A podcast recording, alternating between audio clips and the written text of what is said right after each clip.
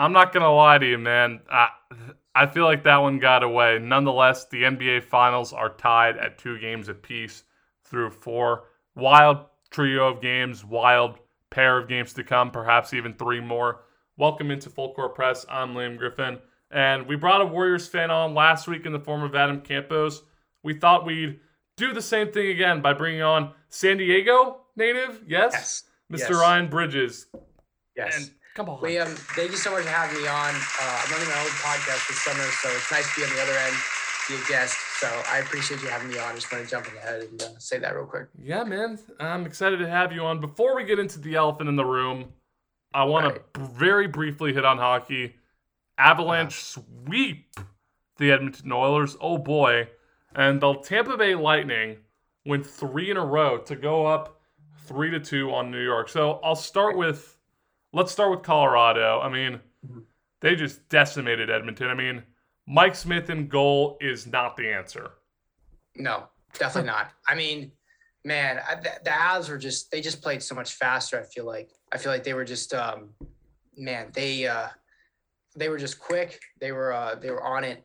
I mean, I don't know. I I couldn't see Edmonton, you know, you know, winning the series, but a sweep. Yeah, I don't know about that. That was And- uh, And you mentioned you mentioned. Colorado playing faster. I think that's kind of ironic considering Edmonton has arguably the two fastest players in hockey in McDavid and Draisaitl. So yeah, I mean, yeah. what gives? I mean, Colorado's depth showed. Mike Smith showed. Yes, Mike Smith has made some flat out remarkable saves at times. However, Right. he has also let in some absolute pumpkins. Heck, I was a better field hockey, or excuse me, floor hockey goalie in middle school than what I'm seeing out of him right now. So right, right. with that in mind, I mean, Colorado has been the clear cut favorite to win the West all year. This kind of feels overdue. Right. Now, shifting to the East, the New York Mm. Rangers, you disappoint me, man. So you're up 2 nothing in game three, have an opportunity to take real command of the series, and you let Mm. Tampa get back into it. Then you lay two straight duds in games four and five. We're kind of getting to the point where I'm more sick of the Lightning than I ever was of the Warriors.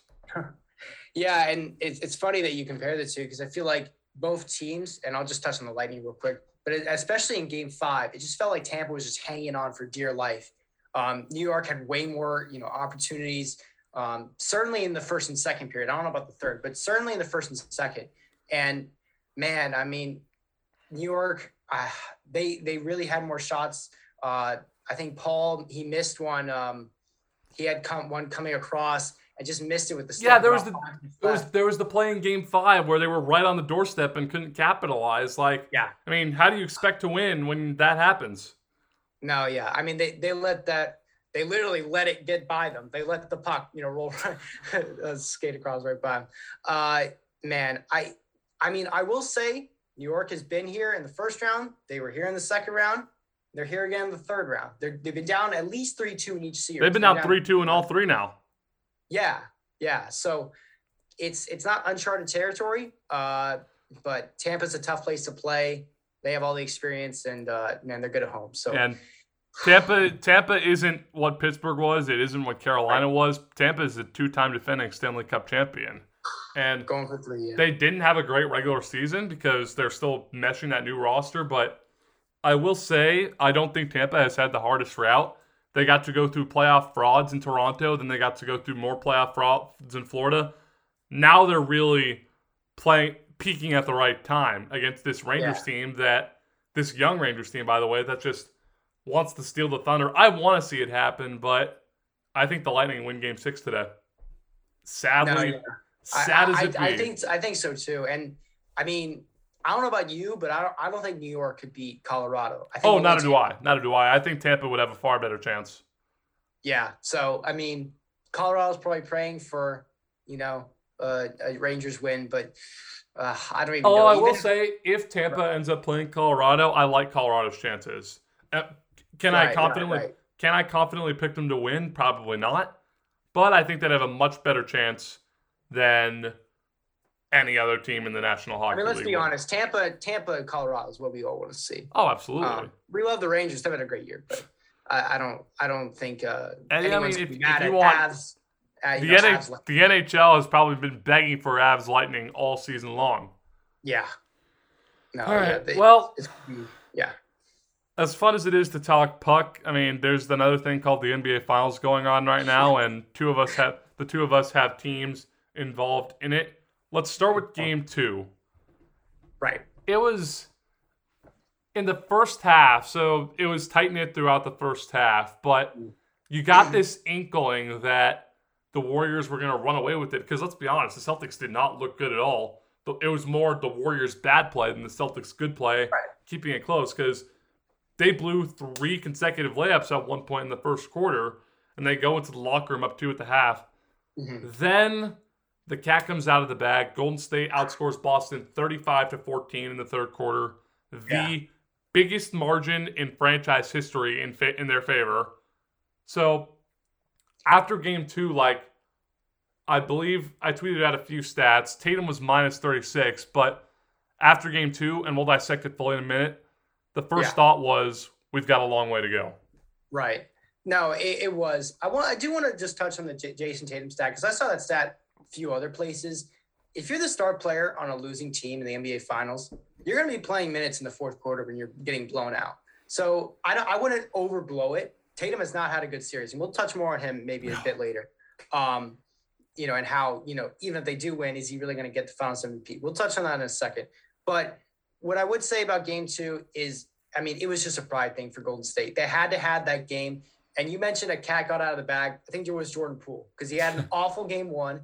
And while he only scored his points when the Warriors were up 10 to 15, they were still big points. It helped him, you know, break out of his shell before he went back into it in game three. I But mean, that um, no, yeah, that shot at the end of the third quarter, I mean, just like I Boston fans just like they just hit the, I- the off button. Yeah, pretty much. I mean, my jaw, I just, I couldn't believe it. I couldn't believe it. And, you know, you meant you mentioned Jordan Poole, how he really started to come alive. yeah, He, he's the X factor going forward because right. if he can put up those 15 points per game that he was putting up in the regular season, Boston mm-hmm. doesn't really have that elite scoring guy off the bench. Now, Derrick White has been phenomenal, really all postseason, really elevated offensively when the conference finals hit, but he's more of a defensive oriented guard, whereas Jordan Poole, ever since he hit that buzzer beater for Michigan in the tournament a few years ago, Yeah. he's been known as a shooting point guard. And we've seen that Yeah. all series. He's been jacking up shots to a varying degree of success. Yeah, and it hasn't had a great success rate um, No. through the four games. With, I mean, through through just game games like one and two, um, you got the sense that Boston still like controlled the tempo. I feel like Mhm. you know they kind of dictated out. Even when the Warriors were up, I still feel like Boston. You know, they came out in game two. I think Tatum and Brown each had 13 in like the first quarter or something like that, or maybe the third first, First half, I first mean, half. they came out. They were they were on it, right? So, I mean, it really looked like you know the Celtics, you know, but third quarter Warriors came again. For something happens, you know, out of that timeout, out of that that break. Um, Derrick White said it. I think uh, after Game Two, he's like, it was drilled into our heads. It was drilled in our heads before the series. It was drilled into our heads at halftime of Game One, after Game One, halftime of Game Two, and it still didn't register. And so the Warriors really just put it on them. Um, you know, once Steph and Jordan Poole hitting those deep threes, I mean, man, I mean, it's hard to keep that crowd out of it after that. They get fired up by the three pointers because that's what they're used to seeing in the Chase Center. Um, it's not quite the environment that Oracle was, and I think that's part of the reason why they dropped the game. But you know, it, it, still gets really loud in there, and uh, you the mentioned the you mentioned the third quarter. Through Right. the first two games of that series, hold on, I can do this. It Mm-hmm. was plus 14 in game one, then plus 21 in game two. Golden State was plus 35 in the third quarter over the first two games of the series. yeah, That is preposterously unacceptable if you're Boston. And then I'll just go ahead and say it. It's plus 49, even though it hasn't been as big of a factor in either game three or game four. But, I mean, that third quarter lost game two. I mean, that's the story with the Celtics. Like, one bad quarter has derailed them in a lot of their playoff losses this year. Like, Mhm. you look at that's a great point. you look at you look at the third quarter of game one against Milwaukee. You look at the third Right. quarter of game one against Miami. You look at the first quarter of game three against Miami, and I'll even throw the fourth quarter of game six against the Heat too. That third true. quarter was arguably the worst it's ever been because Boston Yeah. was still in every single one of those games, except for Mhm. maybe game one against Milwaukee. Right. Golden no, State and- is not going to let you get away with those mistakes like Miami and Milwaukee did occasionally. They have far more championship medal than either of those teams. And I know that's ironic since the Bucks just won the title, but you've only done it once. This group has done it three, very well could have been four or five times. And what the Warriors are great at doing, and I don't want this to seem like an insult because I am a Warriors fan and I I, I do understand what, what what this actually means now. But Golden State is great at front running. When they have a lead, they're extremely hard to beat. But when they're down, it's very hard for them to come back. That's why, you know, sometimes it's just about keeping it close, you know, with them. Because once they get that lead, they know how to play with the lead so well. They know how to defend without fouling. They're very disciplined you know, and teams like you know Milwaukee, Miami, maybe don't know how they might know how to come back better than Golden State, but no team I think plays the lead better than. And Golden they've State. known how to play with the lead for years. That's what's make them that's what makes them so Yeah. dangerous. They've been doing this since 2015 when Warriors fans actually became Warriors fans. Sorry, had to sorry I had to get that shot in there. It's fair. It's fair. It's fair. It's gonna But- happen with any dynasty. Yeah, go ahead. It's I mean, you can't make mistakes against this team. Steve Yeah. Kerr is too good of a coach. Steph Yeah. Curry is too good of a player. The best point guard this league has ever seen. There's Really. there's no yeah. Who I mean, I think I definitely the we've seen. I don't know about other people, older people, but I mean, obviously, obviously, the Gen Xers are going to make the case for Magic, but Yeah. All right. Well, let's. The best all right, Let's shift into Game Three. Celtics win it, one sixteen to one hundred. What were you thinking after that game? My god. Um, what was I thinking? I, I was thinking, how did we get up with two minutes left in the third quarter and we were down 12, three minutes into the fourth? Like, how did that happen? But I watched the game back. I read some people on I read some articles and I realized it. It was Stephen Curry. I mean, he turned the ball over three times in probably like 80 seconds. And oh my God. And so they of course it leads to six points on the other end. And I mean, man, we just we completely lost it. But again, I mentioned that Jordan Poole, you know, he came out of his shell in game two. He went right back into you know his shell and built it over his head, and he trapped him in there because, I mean, he was nowhere to be found. They took out Steph probably with two minutes left in the third quarter, and you know they're like, "Hey, Jordan Poole, you have this one point lead. Let's get to the third quarter, and we can bring Steph back in. He's going to play the whole fourth quarter." And what does he do? He, I think they lost the lead, and they never got it back. And Yeah, I, The I- thing about yeah. Game Three for me, at least from the Warriors' point of view, was that they were very inconsistent offensively. There were times when they went on three, four minute stretches when they looked absolutely lifeless. And then there was one possession where they had seven points on a single possession. I don't think I've ever seen that before. Yeah. Granted, uh, actually, no, that was the right call. I'm not going to. Refing is a sour t- topic, especially considering the three year anniversary of the Game 5 Bruins thing just popped up a few years ago. I'm getting off topic. That's how stressed I am right now. I But know. I mean, it was certainly encouraging to see some of the. It was encouraging to see Tatum finally play well despite the lingering shoulder issue. I mean, Jaylen Brown has been phenomenal all series, but that was his best overall game. Then Marcus Smart. Here's the stat for you Marcus hmm. Smart, Jaylen Brown, and Jayson Tatum were the Mhm. first trio with 20 points, five rebounds, and five assists all together individually in a finals game since Magic, Kareem, and Michael Cooper. That's going back to 1984. 38 years we haven't seen anything like that. Yeah. And I mean, I think the Warriors, and I'll just touch on Smart just for a second. The Warriors are playing the percentages. They're looking at these three guys on the floor. They're looking at Robert Williams as the lob threat. Al Horford can do stuff inside, also shoot the three along with Derrick White. They're looking at the percentages, right? And they're like, okay, Marcus Smart, that's probably the guy we're going to leave open. But we've seen throughout the series some very capable offensive player, and he really took over game three. I, I mean, we, we touched a lot on offensive players, Jordan Poole, you know, Marcus Smart on offense, Tatum, Curry, all that stuff, and we we'll, we continue, we'll you know, we'll keep doing that, right?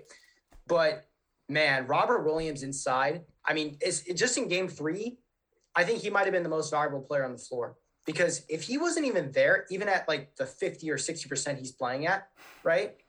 I mean, they would not have won that game because Steph, you know, he could get inside. He can penetrate. He still has that burst. Klay Thompson doesn't quite have it, but Mhm. Steph does have that burst. And when he would go inside, Robert Williams would send it into the third row. Yeah, it's And I think that was unbelievable. a huge difference. It's right? unbelievable what a healthy Robert Williams does for this Celtics team. do And we'll touch- he's not healthy. And we'll touch on his game four performance in a minute, but Right. even in game three, like he was so disruptive defensively. I think he had four Yeah. blocks in the game. Mhm. Unheard of. Now, although I, I do want to give credit to the Warriors on one hand because for the first time seemingly this entire series in game three, Klay Thompson finally showed some semblance of being able to shoot the ball. Like he was making those catch and shoot threes in transition. He was showing an ability, a better ability to attack the basket. Like he was a no non-factor offensively in in the games in San Francisco. Now he comes out of his shell in game three. He's a threat again. Yeah. No, no. I I said this on um I said this on a different podcast um that I recorded uh before game three. And I did it with Adam Campos, who actually you had Yep. as your previous guest. Yep. A week And I said it's something I don't know what it is, but I think when Klay goes to Boston, he's just going to be ignited by this crowd, the road environment. It's just going to allow him to narrow in on the game. I don't know what it is. I'm just I'm completely going out on a limb. I don't have data to back this up, but I was just like, I just think Klay Thompson is going to play better on the road. That's just it. And I think because of the change of scenery, he hasn't been in Boston in a finals matchup. You know, he can kind of forget everything. They're like, okay, this is a clean slate. I haven't been here in a big, meaningful game before. And let me just go out, play how I know how to play. I'm in a whole different environment. And I just think that helped him just kind of narrow in on what he's got to do. So I, I think Klay just going on the road, I don't know what it was, but I think it just really, really helped him. Yeah, and it had been over three years since Klay Thompson had played in Boston, and it's no secret that the Boston crowd is among the most passionate in the game. We'll get into that in a little Yeah. bit. But, I mean, it's not Toronto, it's not Cleveland. No disrespect to either of those fan bases, but it's not Boston in terms of level of fan engagement or hostility. That's not to say their fan bases aren't passionate, but Right. this is Boston. I mean, they have 17 championships, hoping to make it 18. They are arguably the most storied franchise in the history of the league.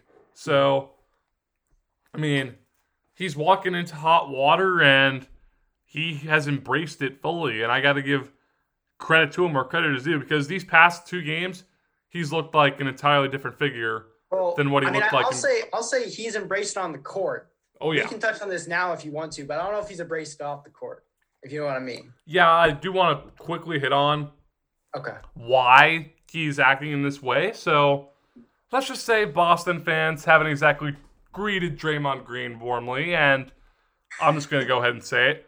Rightfully so. I mean, the man got away with seemingly everything after he picked up that first tech in game two, tackling Grant Williams, using Jaylen Brown as a footrest. Bridges, how can you defend this guy? I listen, listen. I said it, and Adam said it too. Like, he did he deserve a second tech? Yes, but as like a basketball fan, right? Like, you look back on this series, right? If you look back, let's say Boston wins it five or six games, right? And the Warriors go down 0-2, you know, because Draymond Green gets kicked out of a game. It's like, what is the conversation going to be in the media? What are you going to hear all summer long? Oh, what if Draymond just played in game two? You know, would they have won the series? And I think the NBA was just like, we don't want that. Like, we don't want a call on our end to decide the series. I know he probably did deserve it, but they were just put in a tricky situation. That's what they made. As a Warriors fan, I, I mean, I can't not be biased and be like, oh, yeah, Draymond should have been out there. But I mean, deep down, I know, like, that is a technical foul. Like, you know, if one guy's name is, you know, Mike Smith and the other is, you know, Thomas Wayne, you know, I mean, and we don't know who they are, right? Then you see something like that, you know, you see guys getting tackled and stuff, you're going to call two T's on, on maybe both players, maybe just one. Um, but because the, there's the name Draymond Green and there's the name, you know, Marcus Smart, you know, who he got t- tangled up with, or Jaylen Brown, whoever. It was Jaylen. Brown. It was Jaylen Brown. It was Jaylen Brown, and it was Derrick White, and then it was Grant Williams. But you get my point. Yeah. Like, if you don't know the names of the players, they probably he's probably kicked out of the game. But because his name's Draymond Green, they're like, okay, it's Draymond, it happens. You know, we don't want to be the reason they go down 0-2. That's that's just part of my thinking. You can disagree with it, but that's just how I No, I and Jeff Van Gundy actually made this point on the broadcast too. Like the NBA doesn't want to kick him out because you know what it's going to cost them? Mhm. Fresh powder. They're not going to rake in their TV ratings that they would with Draymond Green that they would without Draymond Green. They So also make it a shorter series. If They'll- they win the yeah, game, that too. The- that too, and that's what. And this is kind of irrelevant, but it kind of is at the same time. I Right. could not believe my eyes when I saw Scott Foster on Game Three. The nick, Mm. the referee that has been nicknamed the Extender, refing a game in a tie series, just didn't feel right. You know what I mean? But Yeah. I will, I will take this to the bank right now. If he is not refing Game Six, I will be dead surprised. Yeah, I mean, well, I mean, obviously, it's going to depend on probably what uh, what happens game five. Yeah. Uh, you know, we'll touch on that in a second. But as far as game three, just specifically, I mean, we blame the refs a lot in game two. I like game three was pretty well called. I agree. Um, I agree. I don't know. I don't know about game four.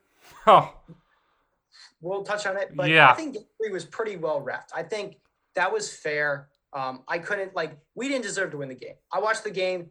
Boston played faster. The crowd was into it. You know, they they were just they were physically dominant. Um, Draymond played awful. Steph didn't play well in the fourth quarter. That decided the game. I yeah, mean, and game I'm three- gonna, I'm just, three out of any other game, I think that you can confidently say like the better team just won. I'm just gonna go out and call out Sam Corcoran right now because he had the audacity to go on Twitter during the game and say the refs have been favored heavily towards the Celtics in games three and game four. Game four, maybe. Steph Curry got Steph Curry was harassed all night. Refs I didn't wasn't really even call gonna bring it. up that. I was gonna bring up something else, but okay, ahead. okay. If you were gonna bring up something else, you can touch on it in a minute. But Yes. game three, like, dude, I mean, also, did you watch games one and two with Draymond? I mean, that just felt, I don't want to say immature, but I'm going to say immature since he's my buddy. But, I mean, stop being so biased, my friend. No, I mean, listen, I learned a long time ago. It's just much, much better. Um, if you just you just watch the game, you can disagree with the call in the moment, but just let it go. And there's always something you can do. There's always something you can do, like just in the game, you know, whether it's before or after to make up for a call. Yeah, and I'm even Or- gonna. I'm even going to always flip, something you can do as a basketball team. and, Um, and I so think that's what I've just I think this applies for all sports too, Ryan, because you look back at the Saints Rams thing with that probably the worst call we've ever seen, but but Drew- they choked in but Drew Brees threw a pick in what it is. overtime. So Yeah. yeah. you have every right to be mad. Yeah, you probably got screwed over, but at the same time, you had your chance to make up for it and you blew it. can't you can't go back and change it. And so, No. I mean, that's that's just how I watch the game. It just makes it so much easier in my mind. I hate these these comments on Instagram saying, "Oh, Celtics first refs, Warriors first refs." Shut up. Watch the game. You don't ref the game. It's so much harder than you think it is. It's these are bang bang calls. They're happening like that quick. Even with replay, it's still tough to to to to, to tell. Sorry. Um, and I mean, fans just got to shut up, stay out of the game. You know, their players are going to complain about calls because they're emotional, they're fired up, they're running around. And the only You're fan, you're on your couch. the only like, way the only thing you can do to nullify a bad call is actually go out and play well. And I mean, the Warriors did that certainly tonight. We'll get into that in a minute. All right. Before we get into game four, Yes. we need to set the scene a little bit because after game three, or maybe I should go start with during game three, Boston Uh-huh. fans were chanting Draymond sucks and F you Draymond you all know. night long. Klay Yeah. Thompson goes into the postgame presser, says something along the lines of, We've played in front of rude fans before, real classy, nice job, Boston. But Klay Thompson, let me tell you this, and I'm actually going to directly quote you. Sometimes people's feelings just get hurt. Yep. 2016. Yep. Mhm. So, And, uh, And that did not work out well for him either. And, and back in 2016 and that and now. so that's what take that's why that's what I take issue with is that like yeah, like we've talked about, Boston fans are incredibly hostile, but yeah. every single bloody fan base across the National Basketball Association is going to have those types of fans. Yeah. Granted, in a Boston or a New York City, as we've seen over the past few days, mm-hmm. there are going to be more of them than a San Francisco, which is a, still a fairly big market, but not as big as the New Yorks or the Bostons of the world. Yeah. And you know, you're not used to hearing that in Toronto or Cleveland where you've played in the finals previously. Welcome to Boston, kid. This is what it's like. I mean, yeah, there were kids in the crowd. The kids were probably chanting along with it.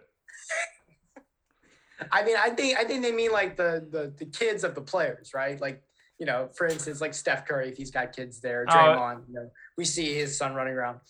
Listen, the thing is, is like I mean, th- there's a line with you know what you can do at a sports game. Like I, I don't, I think there's been times where fans have crossed the line, but then again, that's like a very select few of fans. Like when someone spits on a player, that's unacceptable. You cannot do that. You, you know, you make any physical contact with the player, you say, you know, any like really vulgar things, wish death on family, like family members, stuff like that. Like that's that's past the line. But I don't think it's too far if every fan base does it to, for just like an fu chant. I mean, especially if you're if you're going to be a grown man and you're going to get paid millions of dollars to play in front of these people, I think you should have you know have some thick skin. Realize this is the toughest environment in the NBA to play. I'll definitely give that to Boston. That is the toughest. That's the toughest place I've ever seen the Warriors play. Yeah, uh, I think Toronto back in 2019, like that was that was crazy. I've never seen them play in a place like this. I don't think I've ever seen a more gritty win than what they just got in game four. We'll touch on that in a second. Yeah, but so I think this Klay, is probably the toughest place to play in the NBA. And I think Klay's just got to understand, like, you going to Boston, you're going to hear this. What I want to know is what Klay thought he was going to gain by saying that. What did he think? What good did he think was going to come out of that? I mean, maybe maybe it helps him. Maybe, maybe it does. Maybe it does. Maybe that's fuel to the fire. But it reminds me of that Stephen A. meme from seven years ago about KD when he says you don't want to make an enemy out of me. You do not want to make an enemy out of me. Comments hmm. like that are going to drive a fan base crazy, especially yeah. one as passionate as Boston. They're gonna make it's gonna like it only made it only would it's only gonna make life tougher. We think. I mean, yeah, it is. I mean, we don't know what it's like in Klay Thompson's head. Maybe he feeds off the crowd. I think he does feed off the crowd, and I I think that's why you know I said that earlier. Where oh you know, he handled it well on the court, but maybe off the court he doesn't handle it well. I mean, at the end of the day, if he handles it on the court, like, is that the only thing that matters? Yeah. So. I mean, he certainly handled it well on the court tonight. I can't deny that. All right, I'm bringing it up. Game four, Warriors win 107 to 97. Steph Curry goes off for 43 points. As much as you want to talk about that, the fir- as the game was winding down, I thought to myself, this got away in a hurry. The Warriors outscored the Celtics 17 to 3 over the final 5 minutes. 17 to 3. Sorry if that wasn't clear. Over the final 5 minutes. That's unacceptable in an NBA Finals game on your home court. Yeah, I mean, man, I I don't I to be honest, I don't know what happened. Like I, I kind of blacked out. You know, if we go if we go down 3-1, series is over. We're not beating we're not beating Boston's defense three times in a row. So this this was the series for Golden State, and I said it after Game Three.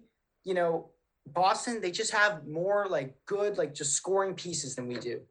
Otto Porter, from from all I see, can only shoot threes. Well, Looney, oh well, Looney, I let me just say this about Otto Porter, and yeah. you and I know this well because we're Syracuse fans.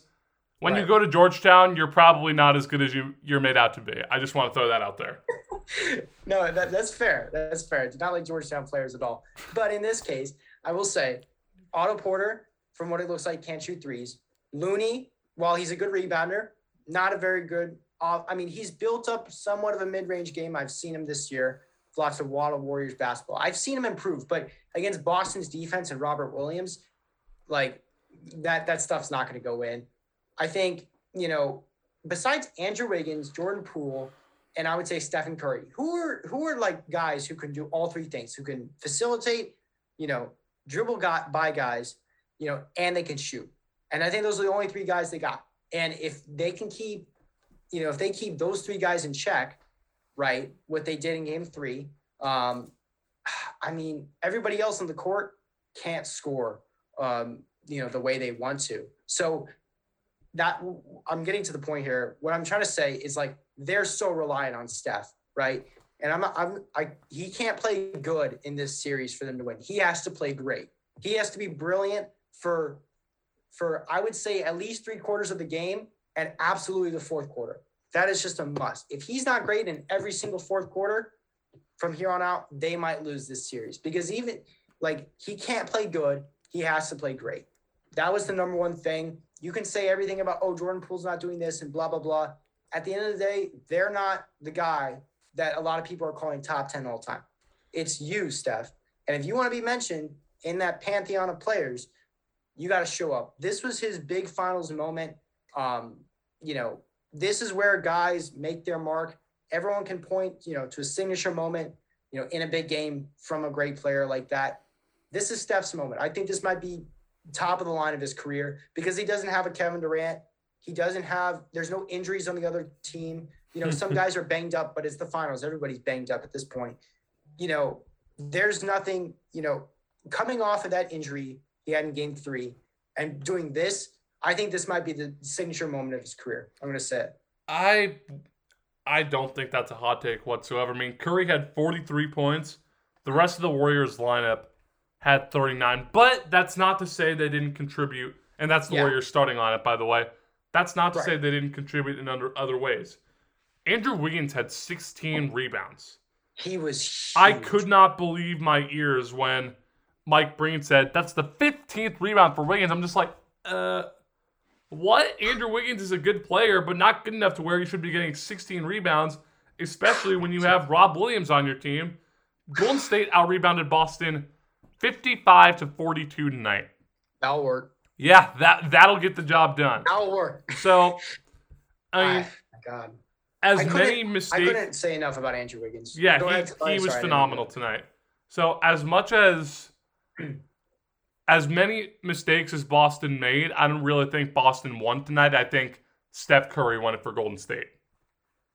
Ah, uh, that that's tough. I mean, Boston didn't play a perfect game by any stretch of the imagination.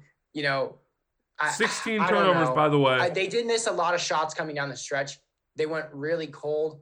Um, can I just say real quick though? Go for it. As we start to talk about Boston, like Jaylen Brown's one of the best tough shot makers I've ever seen. Like this guy's a better tough shot maker than Tatum. Like I'm talking about just tough oh, shots. without question. Put in the basket. He he, you know, if anybody is going to take you know a contested shot on that Boston team, I don't want it in Jaylen Brown's hands, and I don't know how every single time Tatum or Smart they push it down the floor, and what they do, they just throw it over their head, and magically he's wide open on the other side. I mean, it's it's crazy. I I don't want the ball in anybody's hands but Jaylen Brown. Even get it, give it to Tatum. Like I've been so worried about Jaylen Brown this entire series. He was phenomenal tonight. Uh, I mean, if if they were to win this game, he gets the Finals MVP. I still been, say, you know, if Boston wins, he gets it. He, he's definitely the Finals MVP. I would give it to him at this point too because Tatum was eight for twenty three from the field tonight. He has been wildly inconsistent, turning it over like crazy. Yeah, he's been awful. So it's Jayson Tatum. If you're listening to this, I know you're a big listener of the pod. Time for you to step it up because yes. let's be real, you're not playing like the Jayson Tatum we know and love right now. All right, now we're gonna get a little micro. I'm gonna be honest. I thought the Boston crowd was gonna be a lot harsher towards Klay, but I don't, it was just boos, and I think there was one "fu" chant mixed in there. But to be honest, I expected it to be worse. So credit to the Boston crowd for taking it easy.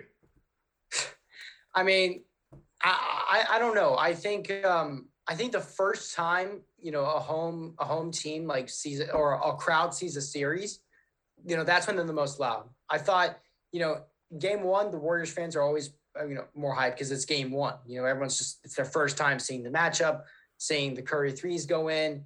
You know Boston. You know Boston fans hadn't seen their team you know in a minute because game seven was in Miami. So it was our first time seeing the game, beating the Warriors in a big finals game. Uh, and I just think, you know, they were ignited by that. But I think, st- uh, like the Warriors in general, they made the Boston fans uncomfortable because it was a nip and tuck game. The Warriors had the lead, then Boston had the lead. And when you see that kind of back and forth, you know, the team can't just coast when they're up 12, 10, you know, and, you know, their, their, lar- their smallest lead, I should say, is like five points. the Boston fans were able to just feel comfortable in that building and just go Yeah. as crazy as they wanted because there was no fear that the Warriors were going to win that game. At no point you watch game three, you think they're going to win that game. I think Boston fans, you know, saw the first quarter and were like, oh, this is a different game. Yeah. And I think you can even acknowledge it as a, as a Absolutely. Boston fan. Like, you Absolutely. watch it, you're like, this, this game just has a different energy to it. Absolutely. Absolutely. It certainly felt that way. And, you know, Steph Curry's three point shot making, particularly in the third quarter, kind of drowned the energy out a little bit. I mean, they were lifeless for the last five minutes of the fourth quarter because, or I don't even say the entire fourth quarter because for every punch Boston made, there was always a counter punch, oftentimes even to a higher degree. So, I mean, I'll be very curious to see how Golden State's crowd welcomes Boston on Monday. Do am I expecting a harsh one? Absolutely not. But am I No, expecting a friendly one? No way. No, no. I, I mean, it will it will just be loud. You know, I think with with Golden State fans, it's not going to be like a collective. You know, like f you. You might get we we always have these like one or two rational rational fans, whether it's in the Oracle, the Chase Center, whatever. But I mean, in no way is the whole crowd going to be like f you.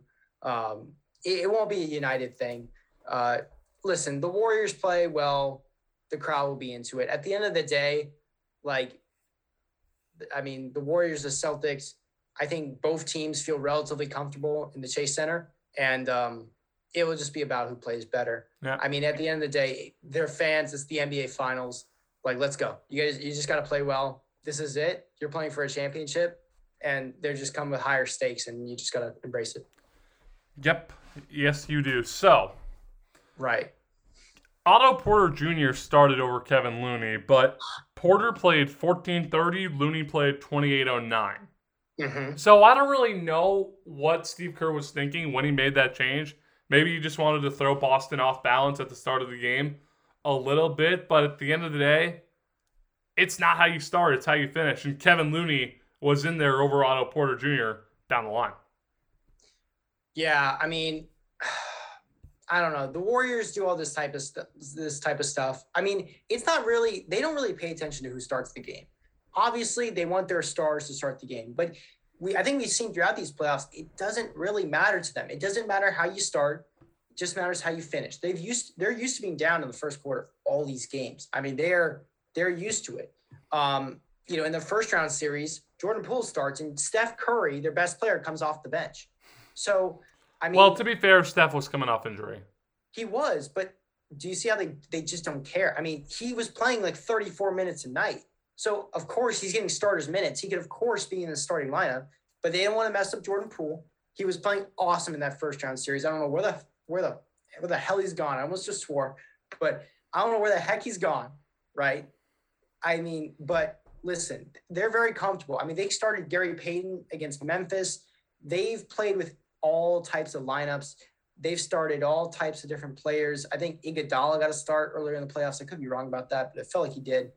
Um, they they don't really care about the starting lineup. They're used to be down in every first quarter. They're like, if we got our stars, we got our guys. They're playing the right amount of minutes. It doesn't really matter. And also, you know what helps is that they want to play the right players the entire fourth quarter because they're like, you know what? We've sucked in the fourth quarter of all of games one and three. You know, the actual games that were close, we've sucked in the fourth quarter, and we need all hands on deck in that quarter. We got to play 12 great minutes, or else we're not winning. And that's exactly what you did. Yeah. And listen, I mean, I know you're not. Um, I know you asked me about you know Kevon Looney versus Otto Porter, but I wanted to touch on just one thing real quick. Steve Kerr took out Draymond Green Yeah. and he used a variety of different players. Tonight, I think this is a masterclass in Steve Kerr being a head coach.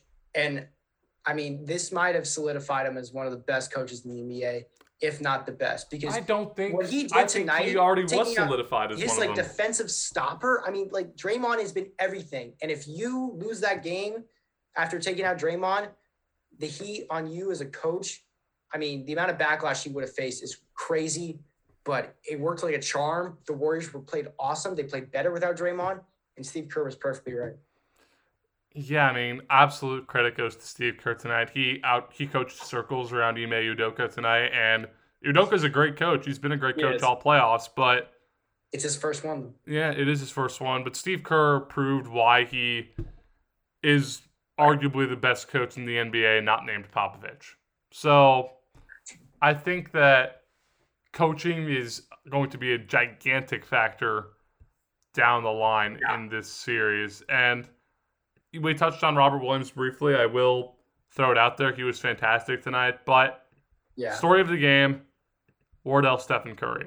This may have been the best performance of his career, like we talked about. Yeah. Going forward, mm. what is there like a benchmark you think he needs to hit for the Warriors to have success? He just needs it at the right time. That's what I would say. As total points, uh, I'd say 35. He's got to get to 35. We saw him get to 30 at the end of the at the end of the third quarter in game three. Had two points the rest of the way. Finished with 33, 32. Didn't work. Tonight, he he had 35, you know, just or 38 just from like, you know, shots and then free throws kicked in and he got to 43. So I think, you know, in just great, you know, like normal minutes, non free throws, he's going to have 35, 38. I would say that. But he's got to have it in the fourth quarter. He can't score 35, 33 going into the fourth quarter, regardless of where they are. Yeah, that's Whereas what happened. That's what happened in game. That's what happened in game one. He got all his points early. Three, too. Yeah. Yeah. So that that's what I, I think. Saying. I think it's an interesting. Right time. I think it's an interesting Sorry. thing to analyze, but I mean, if Klay Thompson plays like Game Six Klay uh-huh. on Thursday night, then that sort of mitigates the need a little bit. If Draymond Green can actually That's remember true. how to score the basketball, then that also mitigates it as well. So, I mean, if Steph hasn't had much help, I'll be real, he didn't have much help tonight. His performance was very reminiscent of Jimmy Butler's in game six of the Eastern Conference Finals, heck, even game seven of the Eastern Conference Finals. Yeah. So, I mean, if your role players aren't going to show out, keep doing you, brother, for your sake. I hope you don't do that, but I mean, if the Warriors I are going to win, it's going to be. I mean, when I say he's the only thing that can beat the Boston Celtics. I agree. The Warriors, I agree. they don't have more athleticism. They don't have more length. They don't have better shooters. They they aren't. They don't play faster. I mean, the only thing the Warriors are, they have they're the be- they have the better coach and they have the better best player. They have the best yeah. player in the series and the best coach. That's the only thing they have. Well, Everything I will say, so there are two things that can beat the Celtics in this series. One of them, I lied, three. Three things that can beat the Celtics in this series. Steph Curry is one, Steve Kerr is the other. The third is the Celtics. The Celtics are 0 6 in the playoffs when they have 16 or more turnovers. They had six. They had 15 tonight. Or excuse me, one and six when they had 15 or more. They had 15 tonight. Right. Bridges. That's unacceptable. To be to be turning the ball over so frequently, so repeatedly at this stage of the, the postseason. much more athletic team, like the much more like they are team. They are, and they're also the much younger team too. I, I mean, that might be part of it. I mean, I think. Well, I mean, what I would say is I mean, the Warriors, they do a great job of switching. They love doing that type of stuff. They don't have nearly the amount of bodies. I think Golden State, what they do a great job of, of is defending without fouling. You know, that's what they do a great job of. They try to make it so you take those off balance shots. They're like they're a lot like San Antonio. San Antonio used to do a lot of this. Um, you know, I, I Kobe Bryant wrote a book about this a long time ago about like his career. And he said San Antonio was so good at just making you take off balance shots, making you think the contacts could come, and it doesn't happen. I think the Warriors do such a great job without that with that too. They just defend without fouling. They try not to beat themselves. They have done it in this series. They they did beat themselves um, in Game Three because they brought it back, and then they they choked in the fourth quarter. But I mean, Boston beat themselves in this game. But good thing for them, they're 10 and 0 or 11 0 with off a loss. Yeah, yeah, they haven't lost. On. They haven't lost a game. They haven't lost back to back games back-to-back, once yep. this postseason. They've lost back to back games once since the end of January, and the one time it happened, four starters were out. So I'm not really gonna punch my punch my hand into the wall off of that. Right. So, I mean, it's obviously encouraging, but Game five at the Chase Center is an entirely different animal. In Golden State's NBA Finals at the Chase Center in Game five, they're three and one. The one loss was the Draymond suspension back in 2016. One of them Yeah. they won the champ- championship off of in 17. Yeah. It's not going to be easy whatsoever. This may Yeah. be the toughest game off a loss they've had the entire postseason. Mhm, definitely. It's No, I mean, I, I will say Boston is they're ready for it. They played a game seven in Miami after losing Boston. So, I mean, I think I think that de- will definitely prepare them. Um, I hope our crowd's into it. You know, I I don't, bring don't. up the crowd I too don't. much, but I hope they're into it because they were They're- really into it in the thing about two. the thing about the Celtics is that yes, they're very young, but they're also experienced. They've been in these situations before, not necessarily in the finals, but they're they've been there. But so has Golden State. So I want to end this by asking you this: Mhm. at this time next week, we'll probably we're gonna do another episode. I don't know who it's gonna be with, but Uh-huh. one week from now, games five and six will be played. What is the series like at that point? Is it over or is it three three? Liam Griffin, it's three three. I agree wholeheartedly. I don't know how it's going to happen. I don't know if Boston wins this and Golden State wins game six. I don't know. Because I feel like with Golden State, with their back to the wall, they're very, very good. So if Boston wins in game five, it's not unlikely that the road team wins both these games. I I think mean- that I think that's what's going to happen. I think Boston takes game five Yeah. and Golden State takes game six. This will both teams are undefeated off a loss in the postseason. Yeah. It stays that way going into a decisive game seven at Oracle.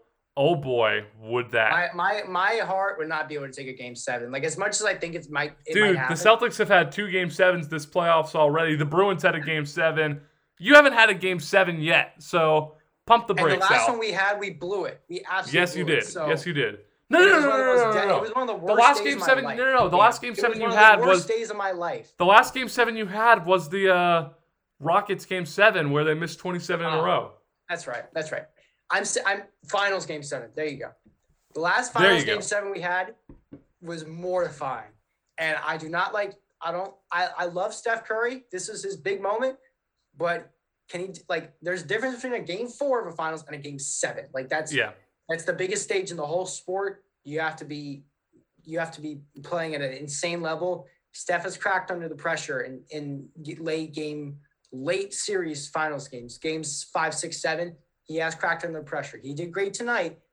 He's got to continue to do it. To answer your original question, I'm going. You know what? I, I'm, I'm going to take Golden State, actually. I'm going to say Golden State game five. I got Boston game seven, Okay. game six. And I'll, I'll leave that be. I'll leave that. we're well by this time next week we will know if either one of us is correct. Ryan, right. You're probably on cloud nine right now. I'm not. So thanks again for hopping on. It's been a heck of a lot of fun. Liam, I appreciate you waiting for as long as you did after the game. Oh, Um, I tried to get you on. You're at you're at twelve fifty three, one a.m. Uh, it's- this man's dedicated. Make sure you. Uh, I also. I also have to drive up to the Cape in the morning. So this man's dedicated. Make sure you guys go uh, hit the like button, hit subscribe for Liam. Man, he's awesome. I Thank you. appreciate him having me on. Uh, he's been an awesome host, and uh, I'll sure I'll be sure to have you on um on the other end uh, on mine. So I appreciate you. yes, sir, Ryan. For Ryan Bridges, I'm Liam Griffin. Follow us on Instagram at Full Court Press Podcast and on Twitter at Full CP Podcast. That's Right. F U L L C P Podcast. And if you want to be sitting in Ryan's chair, all you got to do is get in contact with me. I teased it earlier. Next week, we'll recap games five and six, preview a potential game seven. We'll also get you caught up on the hockey world. And if something comes up in baseball, we'll talk about that too. It's going to be awesome. Right. We'll see you then.